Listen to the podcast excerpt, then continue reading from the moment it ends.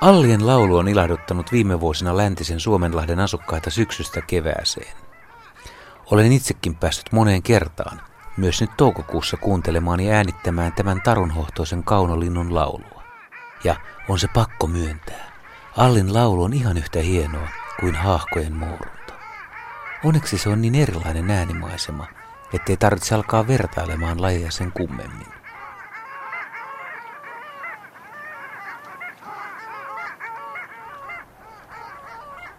Suomenlahdella talvehtivien allien määrät ovat olleet poikkeuksellisen suuria neljän viimeisen vuoden aikana.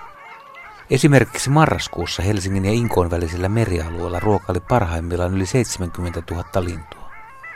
Sen takia on vaikea uskoa, että alli on Suomessa harvinainen pesimälintu. Meidän oma, Lapin pohjoisosiin keskittyvä pesimäkanta on arvioitu vain korkeintaan parin tuhannen parin suuruiseksi. Valtaosa Itämerellä talvehtivista linnuista pesii Venäjän tundralla. Miksi läntisellä Suomenlahdella talvehtivien allien määrät ovat moninkertaistuneet 2010-luvulla? Mitä talvehtivista alleista tiedetään? Ainakin se, että ne yöpyvät avomerelle ja palavat ruokailualueilleen aamuisin auringon nousun jälkeen. Ja se, että ne ruokailevat pääasiassa matalikoilla, joilla meren syvyys on korkeintaan 10 metriä. Ja se, että allit käyttävät ravinnokseen pääasiassa sinisimpukoita. Uusimpien tutkimusten mukaan sinisimpukoiden määrä läntisellä Suomenlahdella on monin paikoin lisääntynyt ja myös niiden koko on kasvanut. Porkkalan edustalla on alueita, joilla sinisimpukat peittävät kallioisia pohjia yhtenäisenä mattona. Niitä on kuulemma niin paljon, että simpukoita on monessa kerroksessa. On jopa arvioitu, että nykyiset simpukkamäärät riittäisivät alleille ravinnoksi useammaksi talveksi. Tässä on ehkä syy allien syksyisiin ja talvisiin suuriin määriin Suomenlahden länsiosissa. Ravintoa riittää ja rutkasti. Vaikka pääkaupunkiseudun edustan ja läntisen Suomenlahden alleilla menee nyt hyvin, se ei valitettavasti riitä syyksi suurempaan ilonaiheeseen.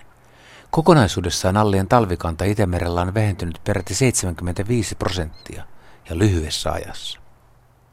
1980-luvun lopulla ja vielä 1990-luvun alkupuolella talvikannan suuruudeksi arvioitiin 4,3 miljoonaa yksilöä. Mutta vuosien 2007, 2008 ja 2009 laskennoissa alle havaittiin enää puolitoista miljoonaa. Tämän talven tilanne on koko Itämeren alueella ilmeisesti samanlainen. Ruotsalaiset lintuharrastajat tutkivat talviparvista otettujen valokuvien perusteella, kuinka paljon nuoria lintuja joukossa on. Alustavien laskelmien mukaan ei ilmeisesti kuitenkaan sellaisia määriä kuin olisi toivottu. Mikä allien katoon on syynä? Siinä on kysymys, jonka parissa tutkijat ovat ahkerasti painiskelleet ja peistä vääntäneet.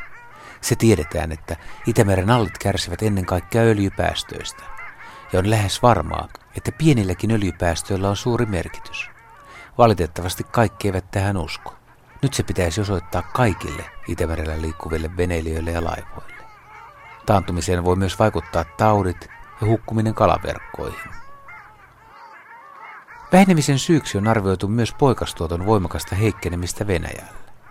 Tunturisopulien ja myyrien kannat ovat vähentyneet tundralla 1990-luvulla, minkä seurauksena allien poikuesiin kohdistuva saalistuspaine on todennäköisesti kasvanut ja poikastuotto näin romahtanut.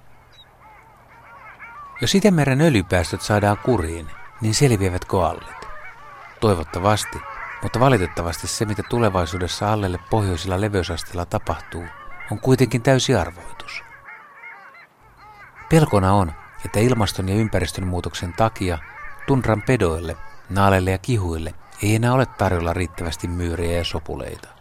Käyttävätkö nämä ravintonaan siis tulevaisuudessa enemmän allien ja munien poikasia? Siis niin paljon, että allikanat putoavat edelleen. Sitä ei kai kukaan vielä tiedä.